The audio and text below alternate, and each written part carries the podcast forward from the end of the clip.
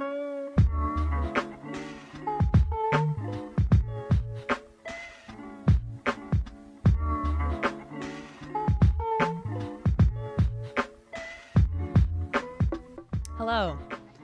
How's it going? My name is Ash. I'm 25. I'm a Virgo. And I just have one thing to say.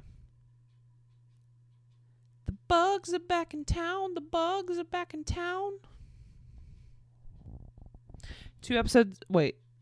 Not the last episode, but the episode before that, I did a whole episode on bugs. I talked about how I basically have like a bug curse on me for some reason bugs think like my house is like the party spot and they're just showing up like just fucking partying on my porch all day all night and there's been a fucking new arrival this week and man oh man do i wish they didn't arrive uh at first so they kind of look like a ladybug but they are brown. But they're like have sharper bodies than a ladybug. That doesn't make any sense because ladybugs are round. but so, and there's just so many. I think I also talked about how like I, I had a grandmother growing up who just there would just be so many fucking ladybugs just like in in a corner of a room and they were kind of also doing this they haven't they have not penetrated my home yet. They have not made it into my home. They're only on the outside right now that I have seen. And I know I'm fucking jinxing it by saying it. God. So. I, w- I was just Googling like brown ladybug, ladybug no spots, brown ladybug no spots. And I thought it was an Asian lady beetle which is like ladybug adjacent. But they still had spots. And i was like this isn't this bug. And so i just kept searching. It honestly took me a hot minute to fucking figure out what it is. And it i figured it out. I'm a fucking detective it's called a kudzu bug kudzu bug dude and what did I learn about them? I learned that they arrived in the United States in 2009 on a plane from, I think, somewhere in Asia to Atlanta, Georgia. So that's cool, I guess. Um, and they're fucking. They're fucking annoying. They also are attracted to like really bright things, like usually white things. Like it said, what like white houses, white cars, white clothes. And my house is painted black, but the door like trim or border, fucking whatever it's called, like, and also the wi- the same for the windows, is white. So that's where they like to chill, and also like on both my porches, any kind of like fucking banister is white. And so they're just they just cover it. They're just fucking they're just they're literally throwing a rave on my porches. And I realized it was a problem when I I was going to go out on my front porch and do something. And when I opened the door, it felt like it felt like a scene in like revelations. Like there were so many fucking bugs, dude. like there were these little bugs and then I could see the various spiders and spider webs on my porch and then past that into the air there was just shit flying around. It felt like the fucking locusts in the Bible. It was insane. And I was like, wow, I can never go outside ever fucking again. um, but and then I realized they were also on my back porch, and I, which is I call it my back porch, but that's honestly the main entry. So, anyways, so yesterday I'd had a fucking enough of it. Also, there's a lot of kudzu in this area, so I guess maybe that's why the kudzu bugs are here. But um one thing's for sure, I don't like them. Yesterday I they pissed me off so much just their presence cuz there's just so many, dude, that I fucking took my vacuum outside and I vacuumed. I vacuumed bugs outside. off of my window, out of my window. Some had like gotten past the screen, out of like the corners of my doorway. Oh, and also they're like a cousin of the stink bug, so they also kind of fucking give off a stink bug smell if you know what that smells like. It doesn't smell good. It's not like horrible, but it's like ugh. Yuck. but so yeah, I fucking vacuumed them and I think it killed most of them or like rip their wings off and stuff. But then like I'm not gonna throw them in my trash can because they smell like a fucking stink bug, and also some of them are alive. So I just dumped them outside, which maybe that was dumb because then they can just fucking bring another like. Man, I really wanted to make a like a army reference just then. I really wanted to be like bring another. I don't. I can't even like pull anything from the back brain about the army. I don't know fucking anything about the army. I w- the first word that came to my head was platoon, but that feels out of date. Bring another a tour, a draft. I'm just saying military words. Gun. they could bring a gun back to my house. Lost my train of thought. Doesn't matter. I hate these bugs. I vacuumed them the best I could. And then I was like, let me go see what the front porch vibes are, which is technically my back porch. So I was like, what are the vibes on the front porch? I go out there and it's worse somehow. Somehow it's fucking worse. And also my neighbor's on the porch, so I just don't want to I don't want to be the neighbor that's just like outside at five o'clock just like vacuuming the fucking banisters of my porch. So so cuz I already have a neighbor who um mows the lawn for 2 hours at night in thunderstorms. So and just like in a circle and not like his whole yard. So, you know, the role is already taken. So, I know my place. Um yeah. Also, the spiders are still fucking with me. And I walk through spider webs constantly, every day. I walked through like three or four spider webs today. And at one point, like, it freaked me out because I was like in the middle of a yard. Like, I wasn't surrounded by any shrubbery or trees. I was like in the middle of an open yard and I somehow fucking walked through a spider web and I was like, what the fuck? And then I realized 15, 20 feet above me is a power line. And so it had like a fucking, its web was all the way down from the power line and I walked through it. That one spot where a spider web was, I somehow fucking walked through it.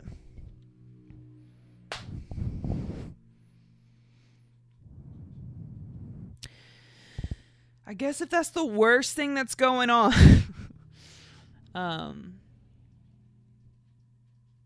I've been thinking a lot. Okay, subject change. I talked about bugs for like an hour two episodes ago, so 10 minutes about bugs is I I'm sorry. It was it was too much 5 minutes ago. um Okay, so I've been thinking a lot about radical acceptance, specifically radical acceptance that like I'm just fucking awkward and socially awkward and just social situations are going to be awkward for me. So like that's out of my control. So like it's it's whatever.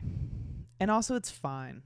Like even if i feel uncomfy like it's okay just uncomfortable doesn't equal unsafe. So like it's fine.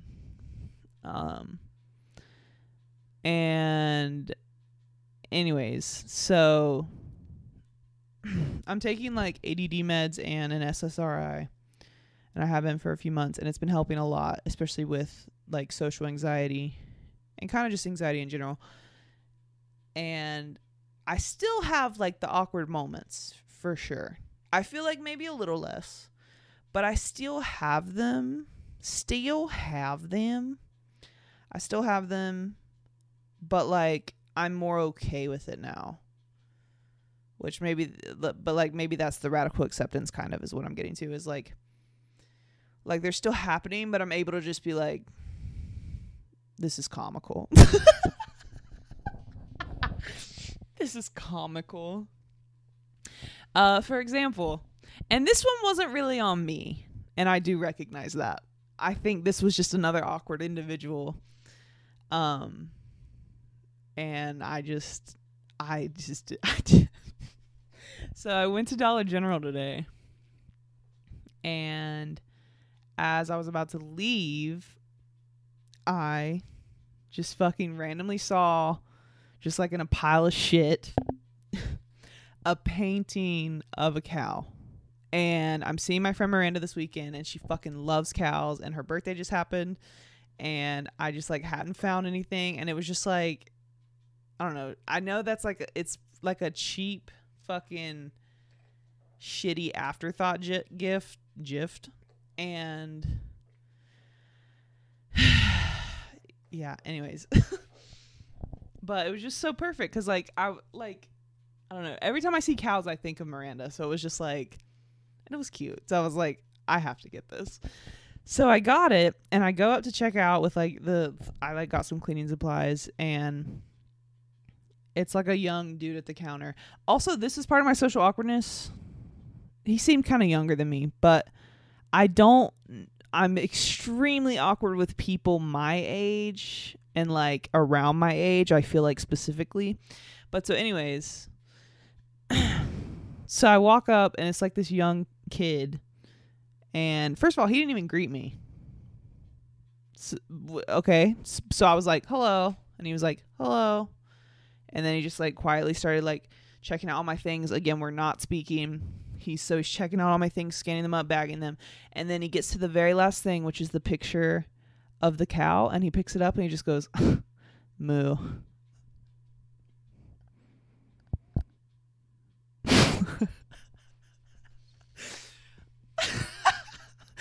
Bro, I was like, like, I should have mooed back at him. I should have just been like, moo. oh, I like didn't know what to do. I was just like, huh. when I don't, sometimes things happen in social situations, and my brain is literally like, I don't know. I can't. I can't think of a response fast enough, so I'm just gonna bail. um, and then, so that's the so that's the second thing he said to me. He was like, "Hello," and then he was like, "Moo." and then he well, he was like, "Do you want your receipt?" And I was like, "I'm good." And we were like, "Thanks, have a good day." And then he just like, as I'm like walking away, he just randomly goes, just like really confidently, kind of. he was like, "Fuck, what did he say?" He was like, "Your hair's like sunflower themed." I was like, "Yeah, thanks." I'm like, "I guess. Am I supposed to say thank you?" Your hair's sunflower themed. Cool. I guess he was complimenting me. I mean, I I mean, I feel like being compared to a sunflower is a compliment, so but it was just so and then it was like the build up the moo. Why did he just he just he literally looked at the painting of the cow and said moo.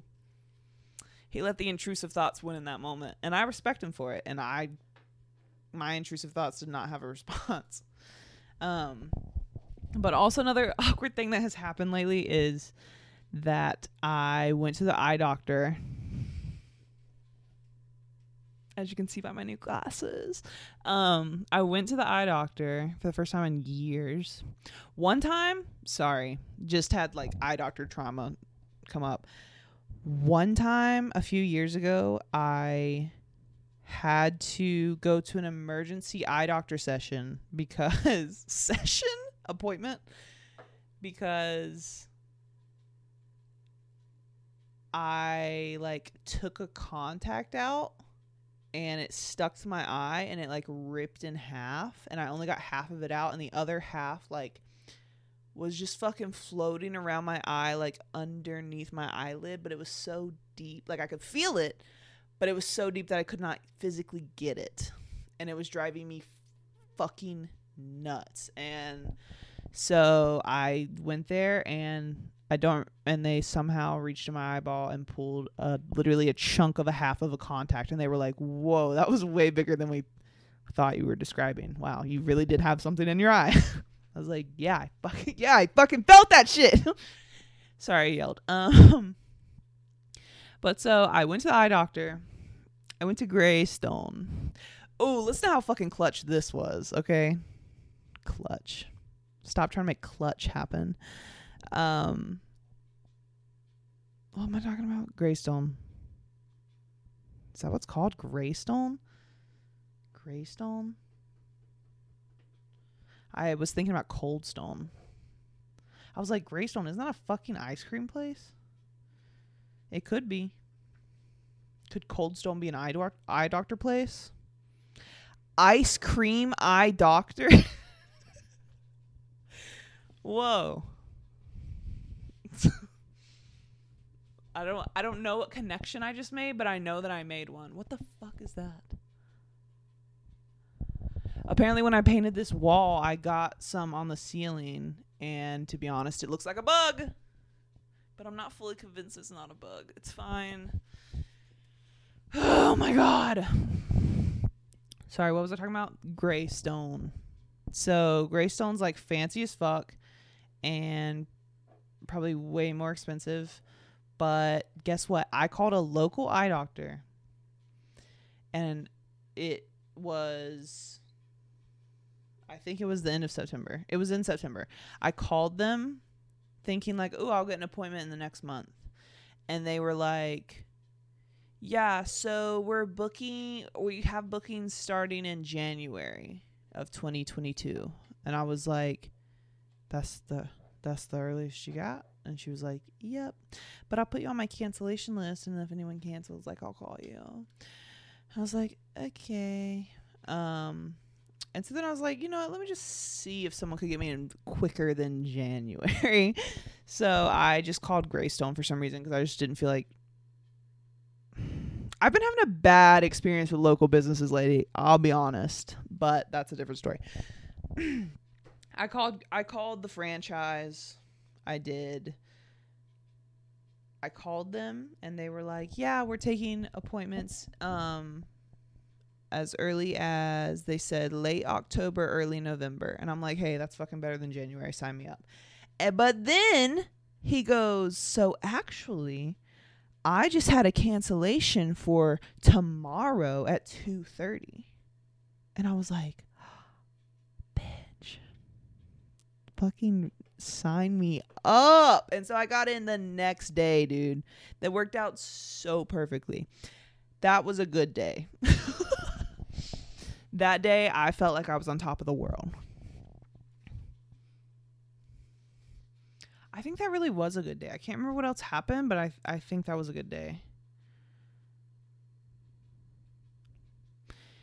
So anyways, I went to the eye doctor haven't been in years so like that's a little bit anxious and there's like a lot of people there so that's a little bit anxious and then um so they were making me so i the reason i was going to the eye doctor is because i wanted to get new glasses and i needed to order new contacts but i wanted i felt like maybe my eyes had gotten worse since i hadn't been to the eye doctor in years like maybe my prescription has changed. So i just wanted to get a new prescription before i spent so much fucking money on those things not even counting the visit to the eye doctor because why does it cost me so much to be able to see? Like that's another thing why is vision and dental insurance not included already in like fucking health plans it's crazy. I thought that I had vision on my fucking insurance until I got there and then they were like, "Uh yeah, it says here that uh yeah, you have one free uh routine exam for a small child. So, and I was just like, okay, cool, sick. Um, but they made me go see two different doctors. Like they made me see a glasses doctor and they made me see a contacts doctor. Which I was like, okay. Seems extra, but okay. And you know how usually at the doctor and also I feel like the eye doctor like the first person who comes and gets you is a nurse usually. And like they like do like little tests on you or like uh, like arm wrestle you or something like to make sure that your blood pressure is okay. uh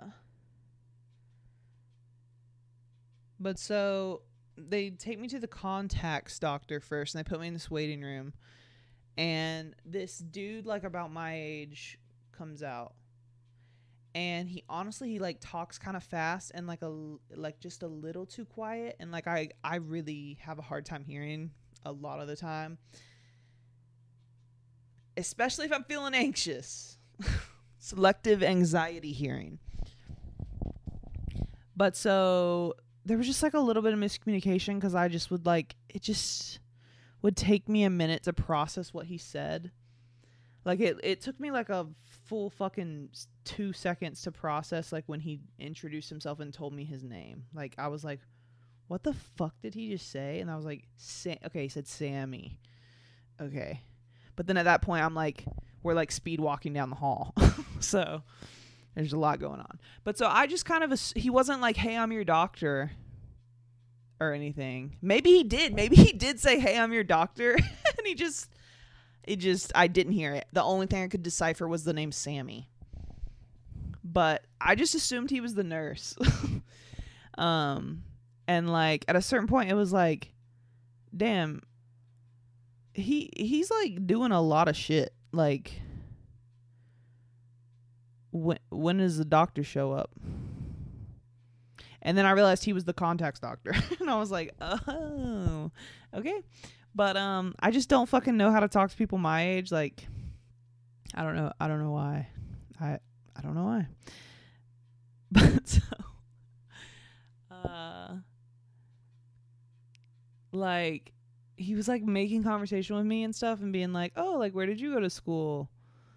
Oh, the, was the weather nice up there? And um and then like after like 3 whole minutes I, I like realized that you're I'm supposed to ask him. I was like, "Oh, where did you go to school?" And so anyways, through making conversation with this stranger who was my doctor, but I thought he was my nurse, who was my age and so that scared me. Learned that he was born and raised in a town that I spent like basically like kindergarten through sixth grade in. And then when I told him that, he was like,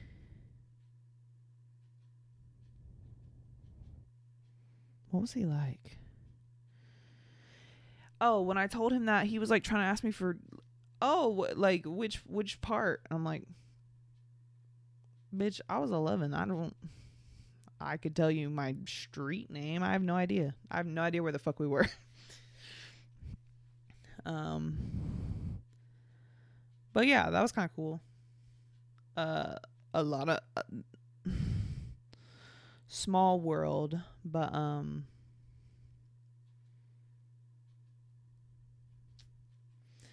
he was really nice and he like kind of he was like very friendly and like we joked around and stuff um and he made me feel as comfortable as I could feel for being like a really socially just anxious person. but so he like did the eye test and shit, like made me read that shit and then read the like smallest line and shit. I can't stop saying the S word. Shit. and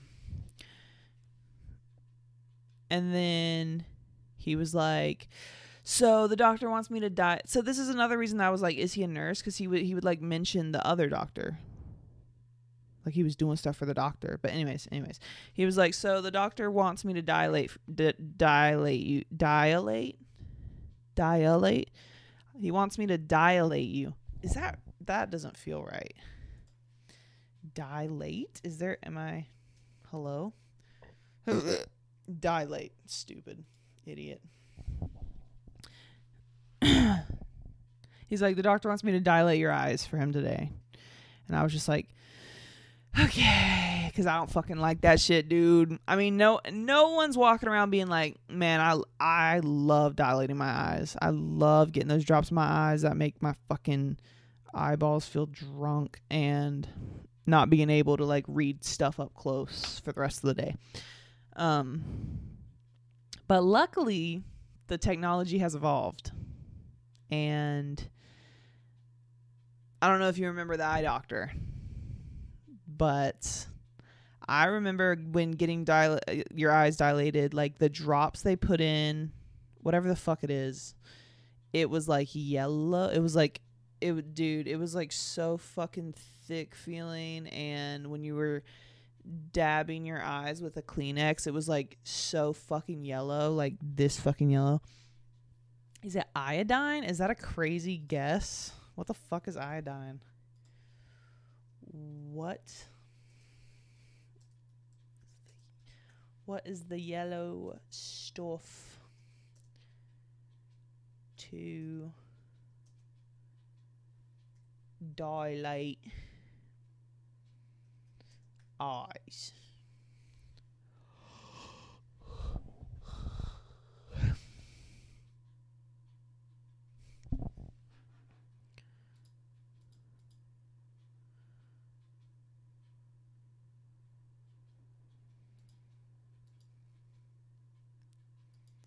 I'm so stupid. It's it's not called iodine. What is iodine? Where did I fucking I pulled that word out of my ass.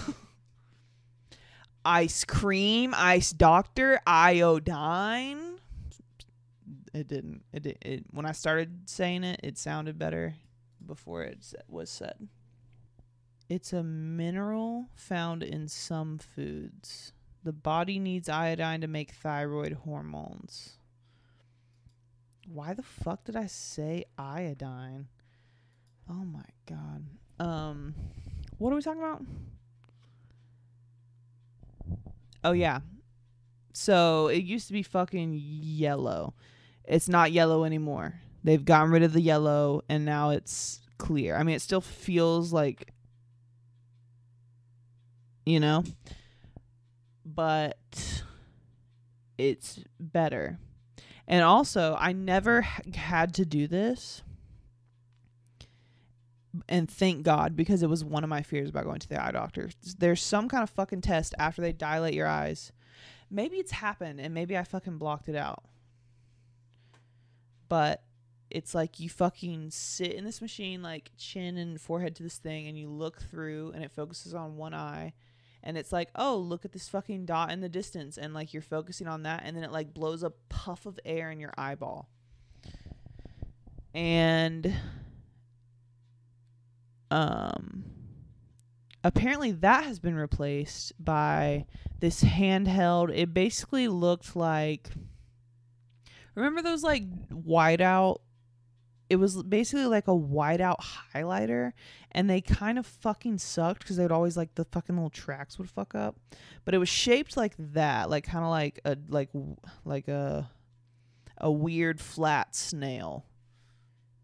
Yeah like like a like a backwards fucking like tape dispenser. Like a tape dispenser who fucked a usb drive. Um but it was that but it but it was like that mixed with a thermometer. And he was like so that i'm gonna use this and i'm gonna touch your eye with it. And i was like oh my god. He was like no it's gonna be fine. Like your eyes are dilated your eyes are numb like you're not gonna feel it and i was like okay and it was actually completely fine i genuinely did not feel it on my eyeball at all apparently it was on my eyeball um, it just felt like he was fucking holding it really close to my eye. But um, he said that that thing replaced the puff of air thing. And I honestly don't even know what they're doing. I want to why did it why did they do that? What if they were just pranking us? What if they didn't even have to do that? They were just like, you know, it'd be funny. What if it wasn't the machine that blew the puff of air? What if it was the doctor? Hmm. Much to think about. What if it was like, okay, so just look into this thing and you're just you're just gonna feel like a little puff you know? Puff. Purpose of the air puff test. Non contact tonometry. A test used during an eye exam to measure the pressure inside your eye. The air puff test gives your eye doctor an eye pressure reading known as intraocular pressure, which helps detect glaucoma. Okay.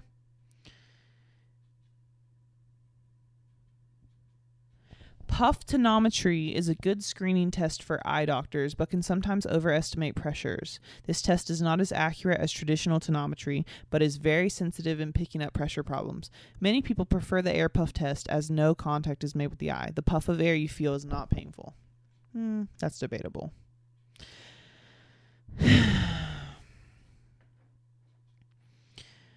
and it was way bad. The dude, I didn't even feel him touch it. I thought it was gonna be worse didn't even feel it. So I honestly, air puff test, go fuck yourself. Um Okay, sorry.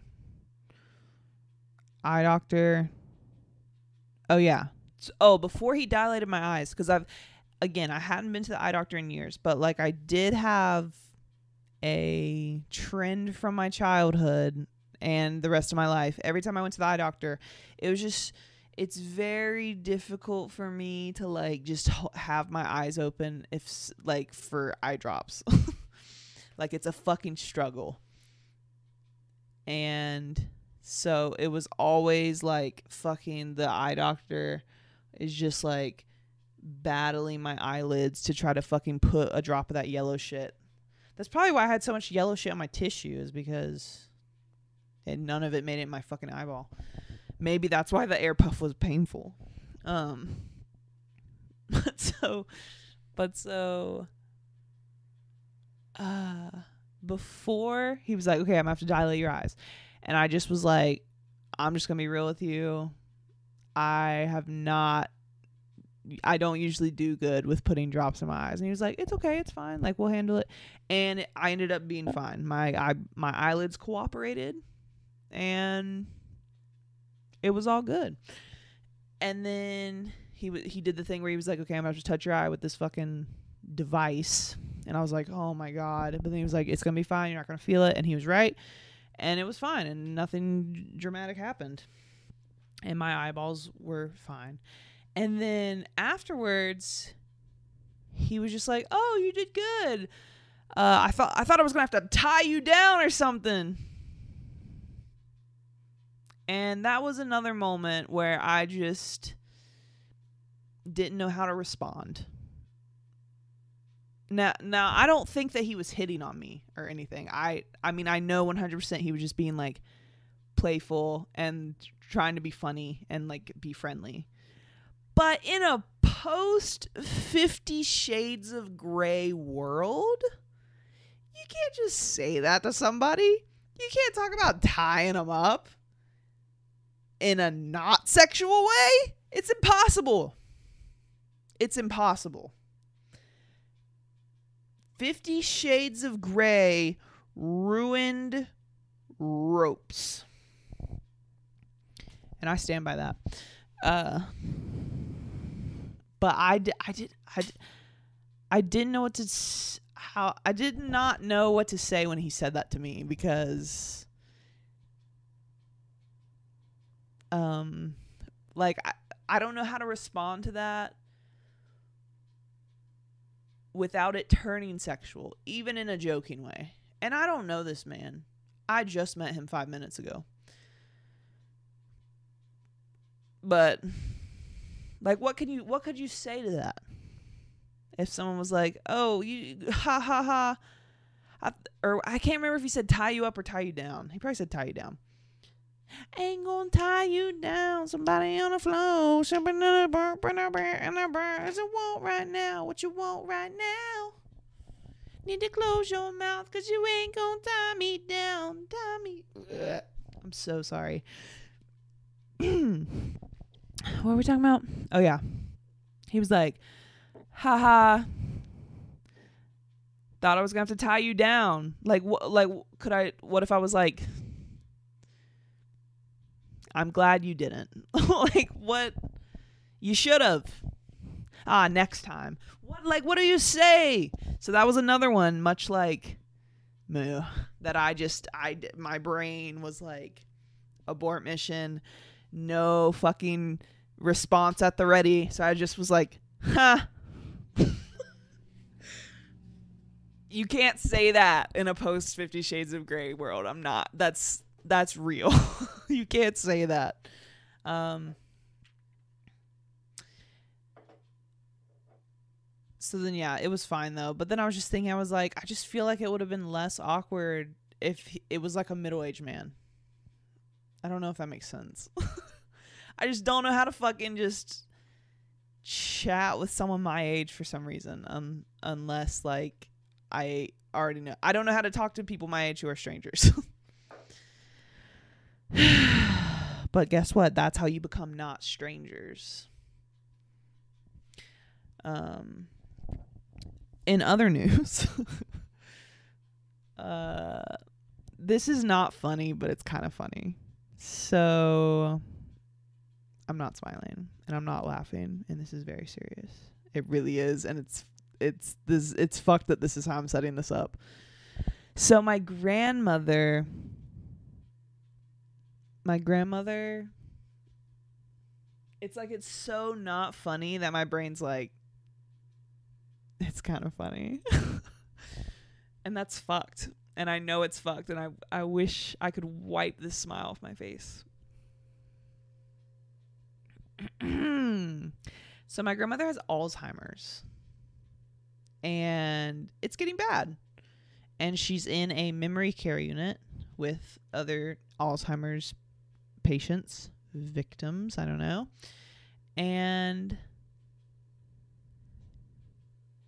she I think I mentioned this on the podcast before, but um this past year we w- like we're allowed to like ch- we basically check her out of the facility for like holidays or like special whatevers. Anyways, so we got her out for something, and it was I had just dyed my hair like the front blonde. So so I did have a change since she had seen me, but also she has Alzheimer's, and she had no idea who I was. And that was the first time that has happened.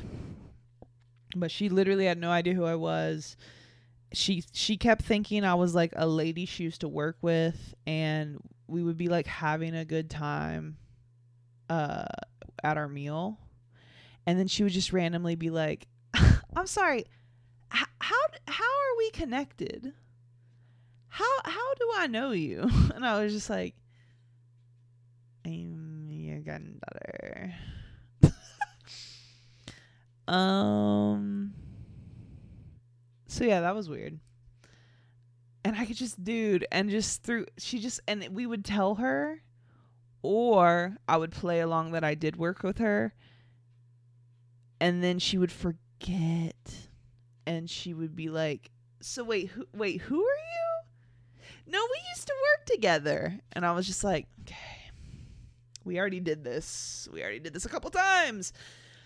Um but so, anyways, my grandfather visits her like every few days. And sometimes it's good days, sometimes it's bad days. And so recently,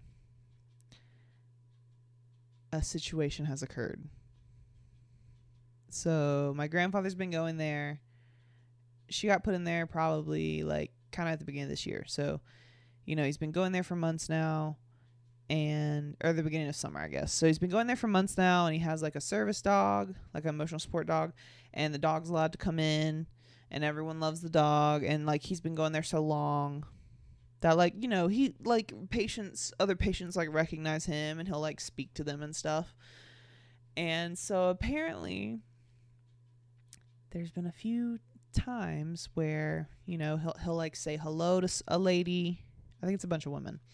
He'll say hello to a lady or like talk to someone for a little bit and then and like everything's fine. And then when he leaves sh- my grandmother will basically get in the face of the person who talked to my grandfather and threaten them and be like that's my husband. You're not going to take my husband from me. And in a few instances she has punched them in the face.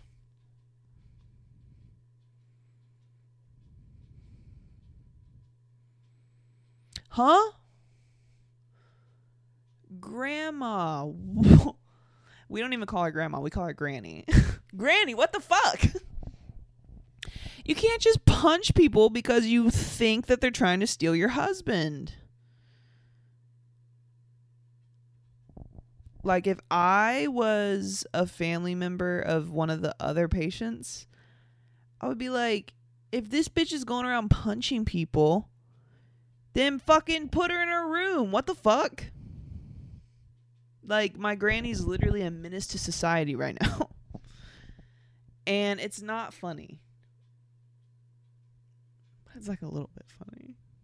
But it's not funny. It's like so not funny it's kind of funny. But so yeah.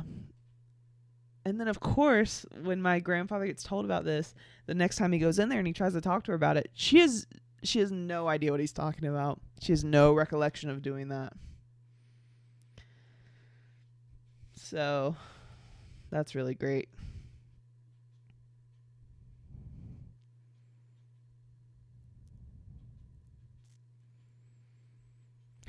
I've been watching this really underground TV show.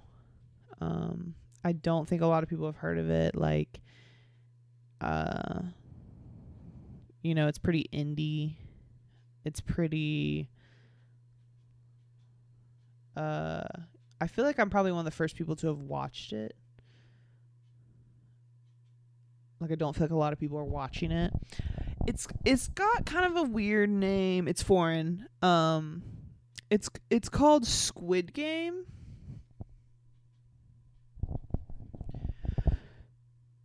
Dude, I know everyone's fucking talking about Squid Game and like it's over, but I just finished it last night at 3 a.m. Boy, that shit was so good.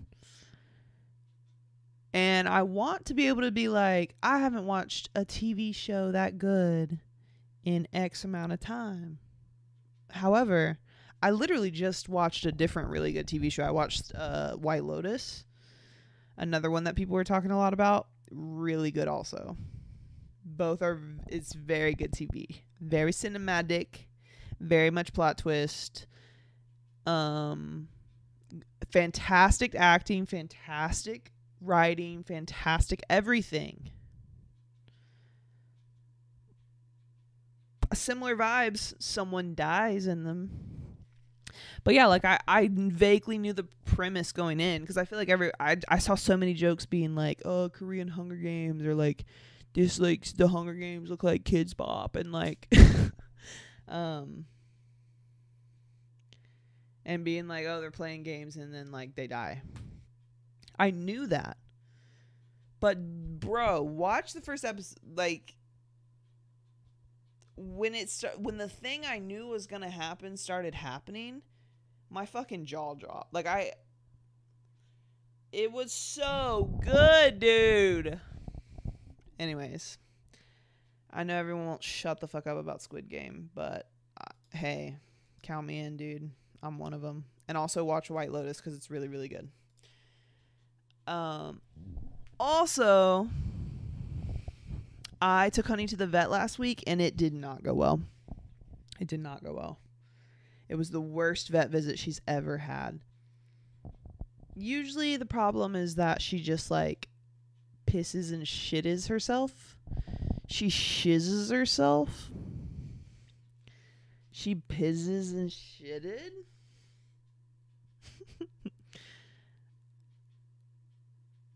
Usually she just has a little whoopsie. but and she trust me, she did this time too. But I'm pretty sure last time I took her, they were like, she was so quiet. She didn't like meow or anything. And we were, I was like, okay. This time they came out and they were like, they like knocked on my window and they were like, she's pissed. they were like, you're it's not going to be good when you take her home. They were like she was hissing, growling, she was spitting at us. And listen, she's a big girl and she has long hair. So sometimes there's, you know, there's poop drama on her butt. And she's a sensitive girl, so she sometimes won't let me get it right away. And I brought this up to them and they were like, "Oh, that's no problem at all. We could this is before she was bad they were like, we could do a sanitary shave. Just the the fucking vet was literally like, it's basically like a Brazilian on them, and I was like, okay, weird, like weird way to describe it, but all right.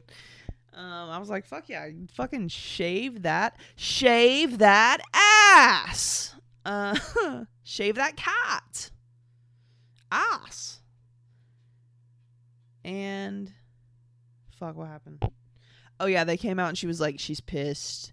We didn't even try to shave her ass because she was so scary.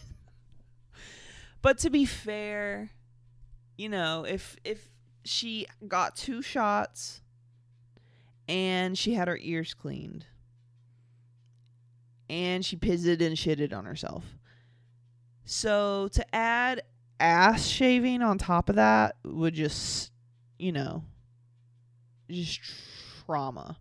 So, yeah. And then they also told me that she is obese. She's extremely obese. They didn't say extremely. They said she's obese and they gave me diet food.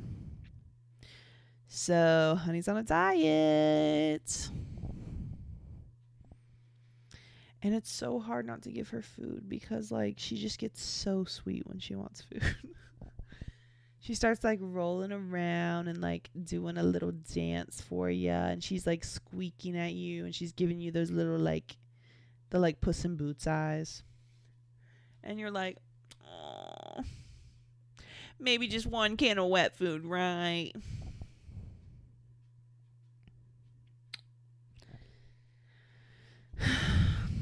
so yeah that's that's what the fuck's been going on dude uh, I really didn't have a plan for this episode. I was just gonna just kind of chat about some of the shit going on. But here's another thing that's going on.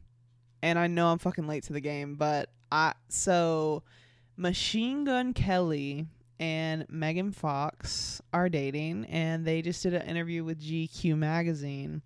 And I've just been seeing like tweets, like quotes from it and like TikToks of it and stuff. And it seems so funny. And so I kind of want to read it. so this is how long is this thing? I guess it's not that long. It's not that long if you took out all the fucking ads. So let's just read it. I'll just start from the beginning, and if it's boring, I'll just skip to the interesting parts. First of all, looking at the pictures, you know, I don't want to insult someone's physical appearance, but like I really want to right now. but I'm not going to. Okay, in this one, in the first one, it looks like he's wearing a ghillie suit. Like one of those fucking camouflage hunting things. She looks amazing. She looks really hot. I love the bangs on her. And then just like the TikTok sound, you know, he's there.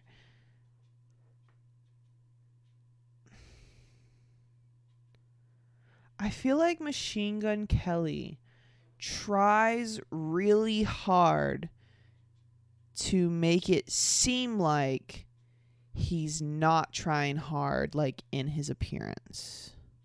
Does that make sense? And to me it just comes off as kind of cringy, but like honestly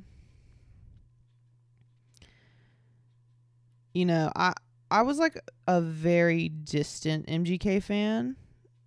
Also found him mildly attractive at one point, but and kind of enjoyed his album, his like pop punk album. I thought like his voice really fit that and I downloaded a few. But, you know, ever since I saw the amount of fucking like comments about underage girls and like mm, just inappropriate kind of I don't know. I just can't I just can't uh, get behind that. Dude, age shit like that like freaks me the fuck out. I don't like that. Anyways. Okay. so here is the article. This is called True Romance. Megan Fox and Machine Gun Kelly are Hollywood's hottest new power cu- couple by Molly Lambert. This was October 11th.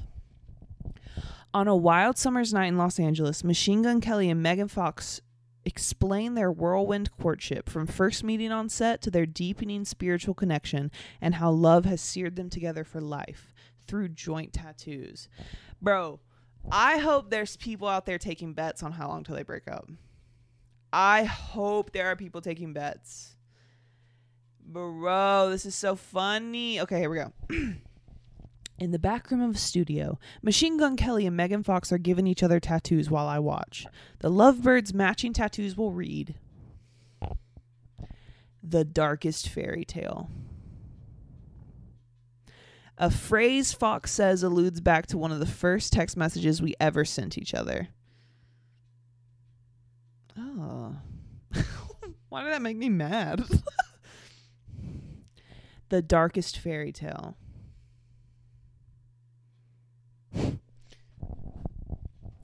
Fox wants to get. I don't like how you're calling her Fox, but uh, I mean, what? It, so Meg. okay. Fox wants to get inked first because MGK has tattooed before and she'd rather not delay the pain. MGK clarifies he's done some drunk scrawling with the tattoo gun before, but this is serious. He dips the needle in ink, presses down on the traced phrase, and looks at Fox to make sure she's okay.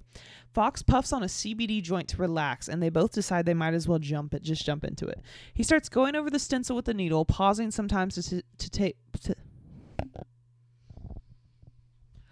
Pausing sometimes to take stock of his work and wipe the pen ink. God, that's sick, he says as he looks at his handiwork. He smiles at Fox. It's going very well, but they could use more direct light. Nah, bitch, this is the darkest fairy tale. No light. No light.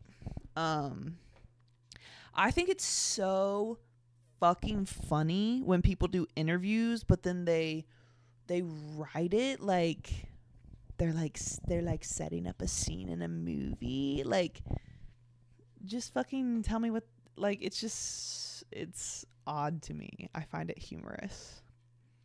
Okay this is how I find myself holding my iPhone flashlight over Machine Gun Kelly's pelvis while he reclines on a green velvet chase. Didn't need to know it was a green velvet chase, but all right. Fox, clad in a flannel shirt, don't need, uh, don't give a fuck, crouches over him and places the tattoo stencil along his hip. While they had originally wanted to have the tattoos on their respective inner arm veins, MGK is absolutely covered in tats already, from his stomach anarchy symbol to giant MGK back piece. To find a place where the tattoo wouldn't get lost, they have they have to go further south. Fox presses the inked tattoo needle into his skin while he encourages her to go harder. A few minutes later, she's done. I'm just scared that I fucked it up, she exclaims ner- nervously. He reassures her instantly. Fucking best tattoo I've ever seen in my life. Fox thinks she went too light, but they'll let it heal and go over it later. It looks like a fairy ghost did it, right? MGK says. It's all haunted. She laughs at that and they kiss. I'm witnessing a ritual. Oh my God, dude. I'm witnessing a ritual that is equal parts sacred and profane, a physical consummation of sorts for the pair. Bro, this girl fucking went home and jacked off to MGK and Megan. Megan.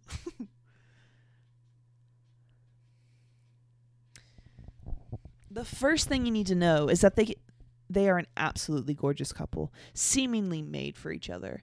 The musician, born Colson Baker, but better known as Machine Gun Kelly, is a handsome six foot four inch punk with white blonde hair and is covered in tattoos. Fox, an actress, is the most beautiful woman I have ever met. A Frank Frazetta, I don't even know if that's how you say that. Frank Frazetta, Pin-up girl drawing come to life.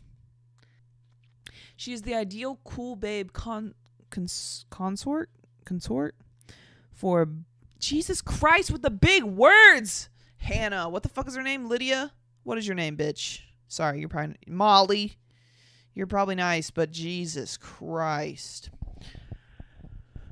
she is the ideal cool babe consort for I don't know that word, superstar, burgeoning, burgeoning, burgeoning,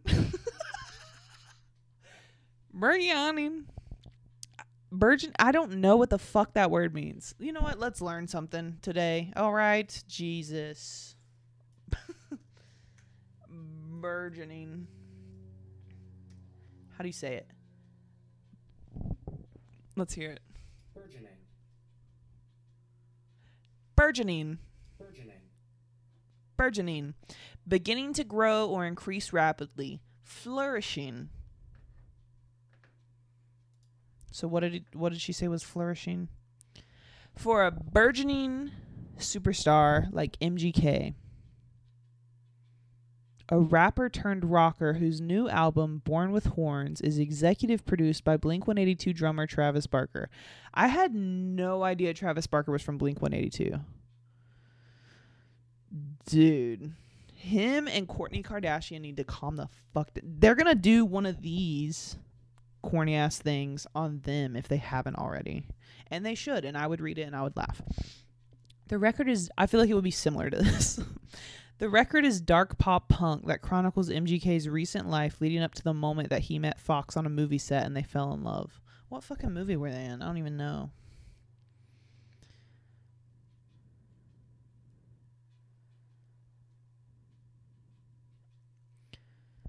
while they make a Jesus Christ, I can't read. Holy shit. Okay. I can do this. While they make quite a pair in person, their love runs deeper than the obvious physical chemistry to a place of what they describe as a spiritual connection. It is intoxicating to be around two people who are this far gone for one another.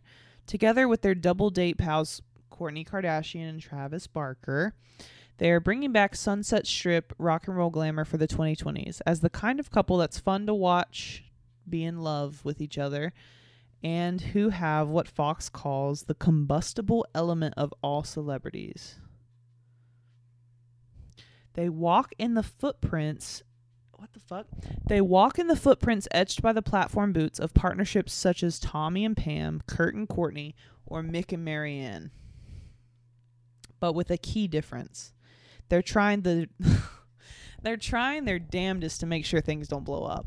They're both at a place in their lives where they're really willing to lay it all out on the line for love. Okay. It's only been a few hours since I first encountered the pair at a photo shoot deep in downtown LA's warehouse zone. They are entangled together in front of a gunmetal gray 1970s Cadillac. See, why does this matter? Why does why do these details fucking matter?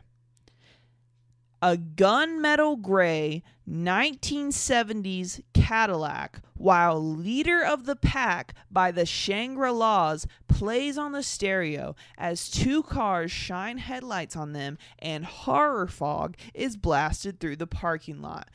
We're n- who gives a fuck? Tell me about their cringy fucking wolf love or whatever the fuck it is.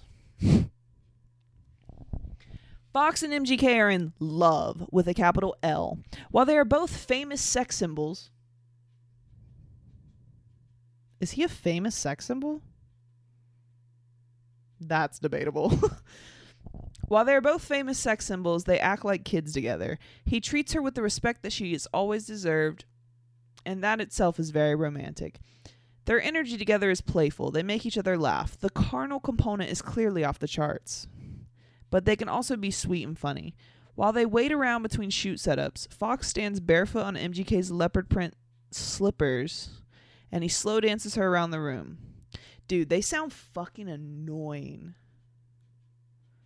Like I guess like the purpose of this whole interview is like look how in love we are, but like if you were just their friend and they were doing this,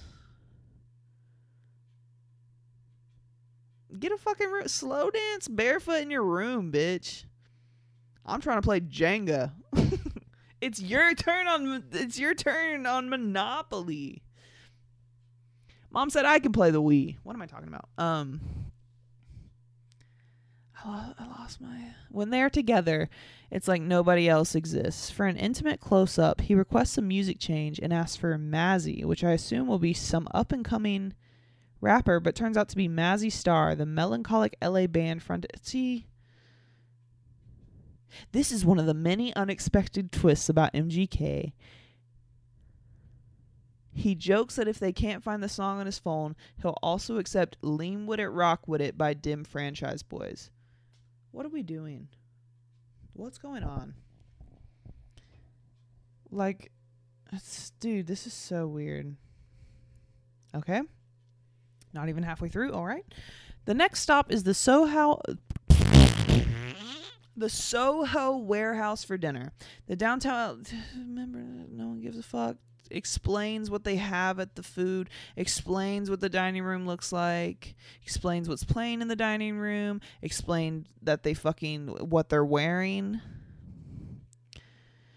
Movies are the thing that brought them brought the two together. The Lost Boys was our first movie we watched together, he reminisces, and then True Romance and Point Break. First of all, The Lost Boys is really, really good, so I can respect that. Haven't seen the other two. Oh, Point Break is the best. He had never seen it, Fox adds. True Romance was his choice. I love a dark fairy tale, he confirms. Okay.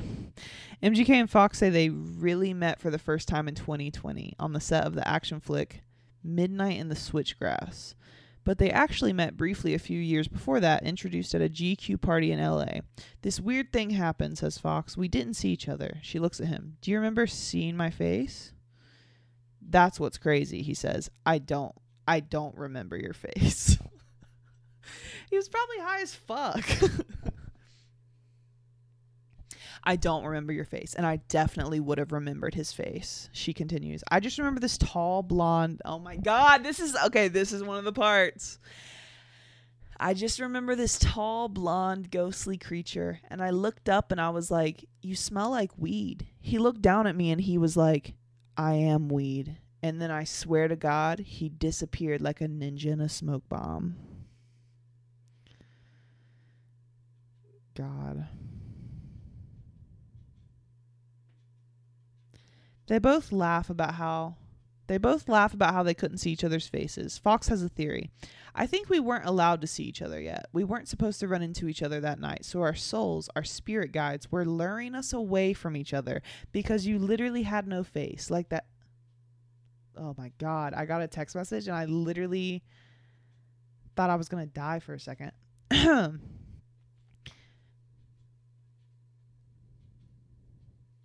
Our spirit guides were luring us away from each other because you literally had no face like that thing from Spirited Away. Another movie reference. It is hard to see his face in general, but really he had no face that night. She turns to him. Thank God, because what torture had I known you were there and I couldn't get to you?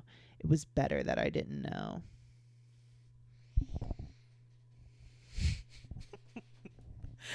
okay. okay. So when Fox and MGK met for the second time, MGK is not his name. Like, wh- call it like Fox and Baker, Fox and Colson.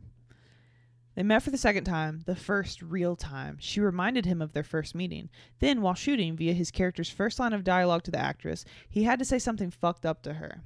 But what they were both feeling didn't take words. It was obvious from second one what it was going to be, Fox says of their relationship, but we didn't hook up right away. They started courting in the green room. She was just like, How are you feeling? He recalls. And I said, I'm lost. She said, Well, let's find you. That was the first real conversation we had. What? Huh? How are you feeling? I'm lost. Well, let's find you. Someone's about to wipe you up. He sent her a couple of text messages, one that said, I am weed, and another that repeated his filthy first line of dialogue to her, as if he couldn't believe he'd said these dumb things to Megan Fox for the first two times they interacted. Fox was charmed. I just responded like, how every fairy tale begins, to which he ended the conversation with, all the good ones at least. This is I'm like feeling the cringe start to like oh, it's like it's in my chest kind of. And like I feel like my arms are starting to lock up. So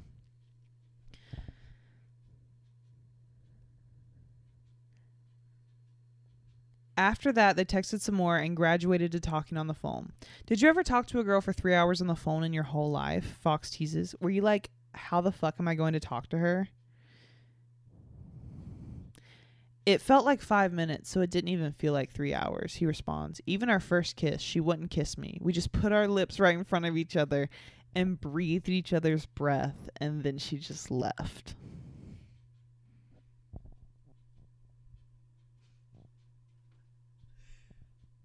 Huh? Dude, what? That's another one I've seen. Okay. Dude, okay, that one like that one I felt that one. The cringe is like spreading. It's like almost my collarbones. Oh. Okay.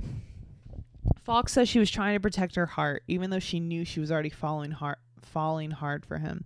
She wasn't looking for love. I was definitely open to love, but I did not anticipate walking right into my soulmate like that. I was obviously over the way I'd been living, and those paths lined up, those doors opened. It was as if all the obstacles had kept that had kept us apart all those years had been removed and we were able to finally intersect. I mean, that's cool. That's cool that you feel like you found your soulmate. For the first real date, MGK picked Fox up in a d- exactly the type of car in the year it was made and exactly who they fucking listened to. He drove her to this place, friend was waiting, they'd had a picnic, there's a bunch of roses. Then they drove down Sunset Boulevard to the Roxy Theater, which was closed. We went to the roof and played pop punk and made out, he recalls. Tipping a glass of Casamigos tequila.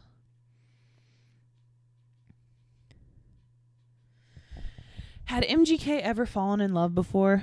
No, no, no. It's like because you've been around the world and experienced so much shit, you think you know everything, and then you're in the arms of your destiny and realize, I don't know shit yet. And that's when the adventure starts, right? Fox 2. Oh, I thought that was still his quote. That's when the adventure starts, right? Fox 2 feels like she finally found someone who really gets her. I think I'd either put myself in or allowed other people to put me in this weird box that didn't quite fit me where I hadn't lived my own life as myself for a really long time.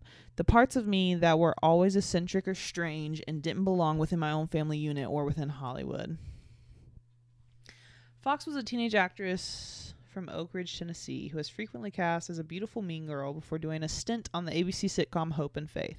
She ended up in the Transformers blockbusters where she became a superstar sex symbol who sparked public debate about the sexualization of actresses. She was done fucking dirty. A conversation that made her into a symbol and spiraled far away from her actual personhood. In person, she is thoughtful and initially a little shy. She chooses her words very carefully, especially when talking about her career path. She has shown a range of depth extending to dark dramas, horror, and comedy, while Gen Z star Olivia Rodrigo in her Good For You music video channeled Jennifer's Body, the 2009 Karyn Kusama horror comedy in which Fox portrayed a cheerleader with very sharp teeth. That's not all right. Why did you just do Jennifer's Body like that? Jennifer's Body is a good fucking movie.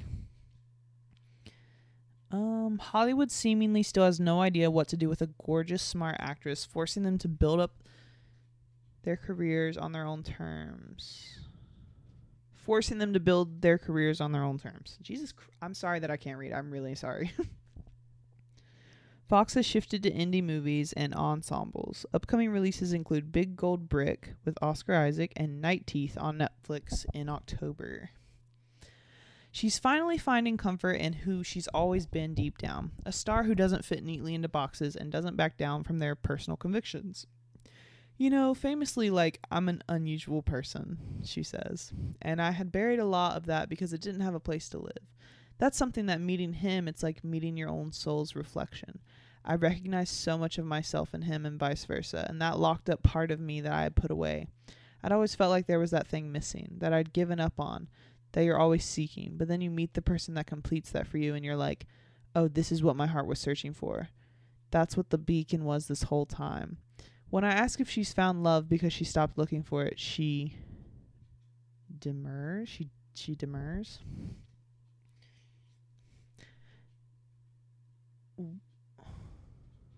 It's more that she had gotten herself to be in a place where she could be with someone great. Fox thinks there's nothing shameful about shame. Jesus. Fox thinks there's nothing shameful about wanting to find that kind of deep, all encompassing love.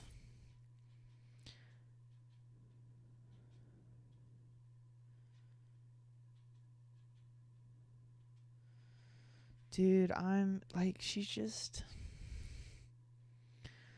she's like so much more attractive and like more talented than than he is and like I just I don't know. I think people have multiple soulmates, so MGK is having a hard time hearing me over the incredibly loud music playing in the restaurant, which the staff can't turn down. Can we just go to the fucking bar? He shouts. He's frustrated that Fox's sentiments about their souls meeting are being drowned out by the Calvin Harris songs moving over the speakers for the Saturday night clubbing crowd. See, that was just like a fucking mouthful, Molly. Like, what are we doing here? We abscond from the restaurant. Abscond? And Molly, what's with the big words? Are you trying to make me feel stupid because it's working? We abscond? I don't know that word either. From the restaurant down the long, echoing hallways to the lobby. He makes a joke about how it's like another one of his favorite movies. He just loves movies. He's different.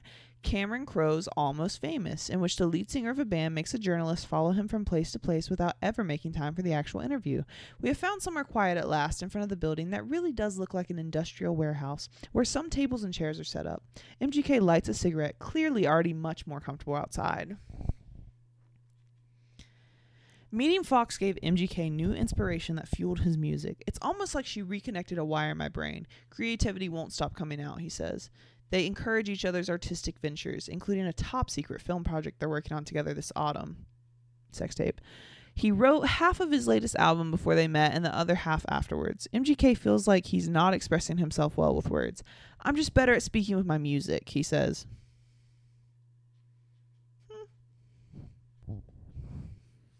He was so awkward about telling her how he felt that he put his feelings into the new songs. I couldn't express myself the right way to her, so I brought her a song. It says everything. It's the simplest guitar line with the purest form of how one could feel about another person and representing how they love each other. That's kind of cute. But you can also hear how he feels about her when he tells stories about their adventures. I remember she really fell in love when I made her die laughing in a fort we made in her living room, he recalls. Machine Gun Kelly was born in Houston, Texas, to missionary parents who lugged him all over the world until they ended up in Denver, where he found solace listening to rappers such as DMX and Eminem while suffering family strife at home. He moved to New York and won a series of freestyle battles, eventually setting a netting a record contract with Diddy's Bad Boy Records in 2011. In 2014, he started acting, winning accolades for his performance in G- Gina Prince Bythewood's Beyond the Lights. After four rap albums, he started a pop punk phase that turned into his 2020 album Tickets to My Downfall, which featured interludes from Fox and was a US Billboard number 1. He also played Tommy Lee in Netflix's The Dirt, cementing his status as a modern incarnation of the rock star as cultural satyr. Now he's moving into directing and writing films with a project in the works with Pete Davidson. Listen, I love Pete Davidson, but I don't think he's a good actor. I'm sorry. So I, I doubt whatever they're putting together is going to be good. I, I'm sorry. MGK says he never witnessed the kind of love he and Fox have in his own life until now. I came from broken homes and I watched love never work. Then I grew up where in pop culture they don't even make romantic movies anymore. What? Yes, they do. Bitch, what the fuck was La La Land? Huh? What is that? That's incorrect. It hurts my soul that I wasted 30 years of my life not having any desire. Dude, I was down to die. I was good. I was like, all right, got music out there that'll hold me down. You know, my daughter is the best extension of me and she's going to be better than I am. And I've seen some shit, so I'm good to go. MGK and Fox both have kids from previous relationships. I did not know she had a kid. Okay. Word. Oh, Dude, imagine being around your parents and they're just being like fucking like just making out in front of you and shit and like talking about how their souls like fucked last night. Jesus. Having grown up amid poverty and fam- familial dysfunction, getting famous only amplified some of MGK's demons. He and Fox share a sense that neither one is here to fix anyone, just that as a couple they have found that they will f- they have found the will to fight through the darkness together. I've lost so many friends to suicide, he says. Love gave me a reason to stay here. He starts rambling and turns to Fox and says, Please shut me up. I love you. He tells me to ask Fox a question instead. So I ask Fox how she feels about the recent media reevaluation of the way she was mistreated earlier in her career. She sighs. That is something that I did a lot of work on. A few years ago, she decided to take serious time off from doing press to look inward. I was never leaving the house. She went on a spiritual quest, reading constantly and practicing meditation. I've done everything you can do to try to make sense of that because it's easy when you go through something like that to feel like the victim, obviously. That's your first instinct and response, but that doesn't serve you and that makes life miserable. Living life as a victim. Facts. Why is this happening to me? You're giving away your power constantly. Okay, that's cool. I, I do agree with that. She do she do be having a point. At a certain point, Fox says she just wanted to make peace with the past and move on. She took control where she could over her own response. I did a lot of work to remove that feeling of being a victim and to realize that it was a lesson. So there was a there was purpose in it and I didn't have to suffer anymore.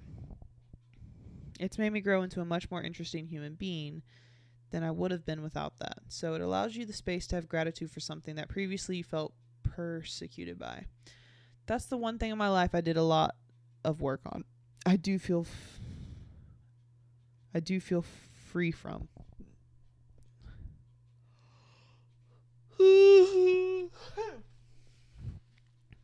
Fox is thoughtful, having clearly spent a lot of time working through her own feelings about it. So it's not that I feel vindicated, I'm beyond that because I don't need to be right about it anymore. Back then I was hurt. Of course I did suffer tremendously, but you know, I'm not looking for payback. I don't need an apology. Oh.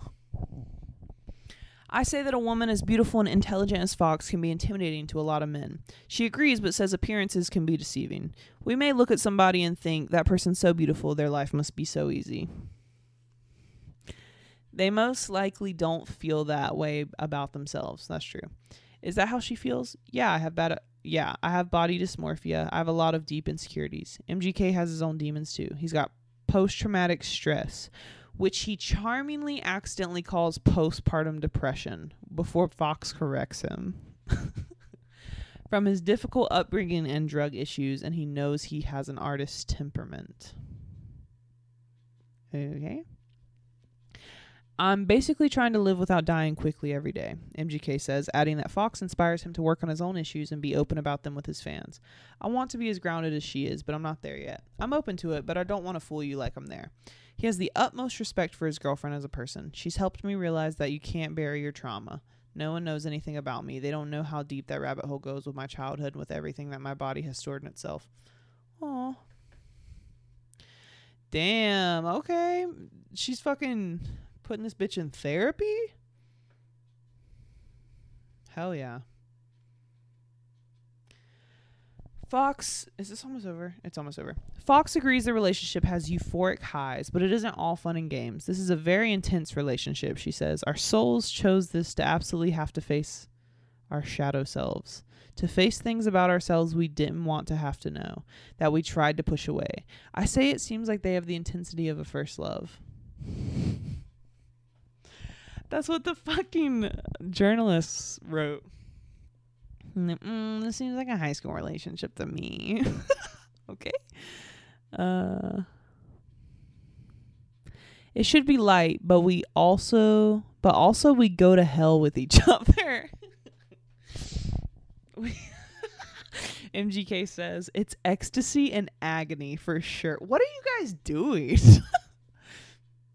It's ecstasy and agony? What the fuck? I don't want people to think anything's perfect with us. I didn't say it was the darkest fairy tale for no reason. Oh, it's so cringy. God help you if you would have met us last Saturday. She laughs. What the fuck happened last Saturday? There's also the demonic side, she notes with a devilish smile. Fox only smiles or laughs when she genuinely means it, which makes it feel special when she does. There's a Gomez and Morticia Addams type of love.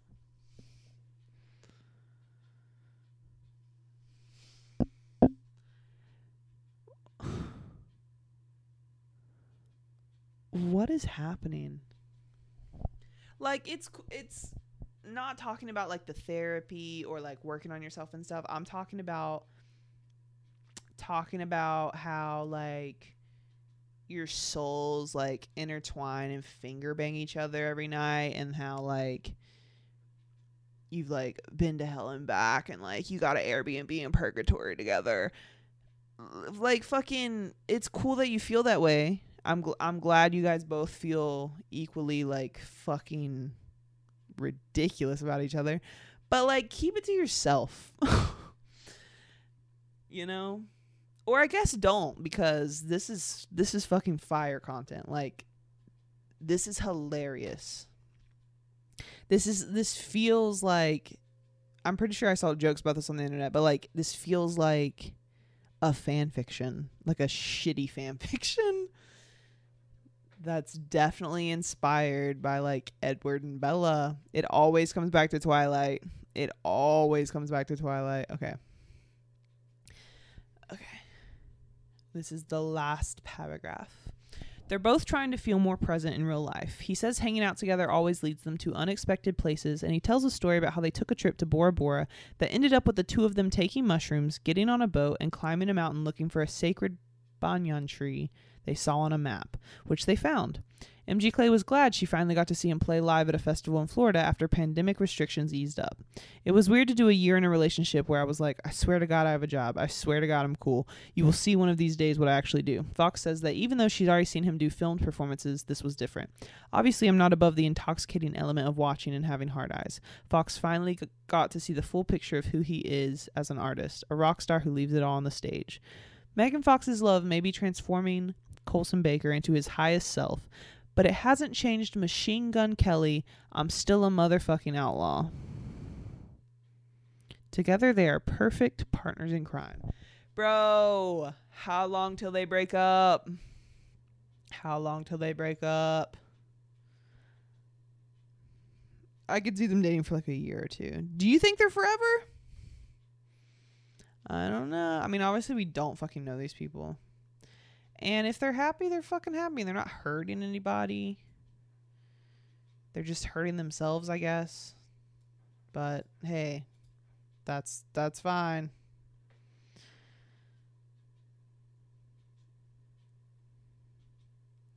I can't look at him for too long or I'm going to get mad.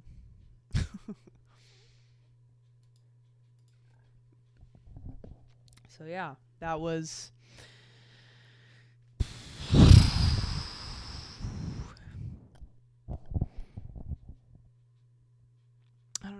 dude. I don't even know. Like, just. I don't know. Like, is it fucked up that I think that that was cringy? No, it was cringy, right? I don't know. Like, I kind of feel bad for, like, because obviously these people seem very happy and they they seem very in love and it's like now the entire internet is making fun of them but it's like they just they just took it like too seriously. I don't know, dude. How long have they even been dating? It does not feel long at all. They met March 2020. Okay, that just whoa. Okay. I read March 2020 and I was thinking that like we were in 2020. That was scary. And I was like, they've only been dating for a few fucking months. But then I realized it's 2021, so they've been dating like uh, like a like almost a year and a half. And you're doing GQ interviews together like that? I did not have to go that hard, but good for them, I guess. Good for them, I guess. Okay, I'm so. S- Megan Fox has a kid. I had no idea. Megan Fox has three kids. Mm, huh? What? Whoa, she was married? What? She was married to a guy. Huh. Didn't know that.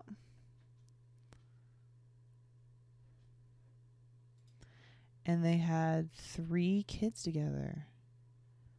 Whoa. One is seven. One is nine and one is five. Whoa.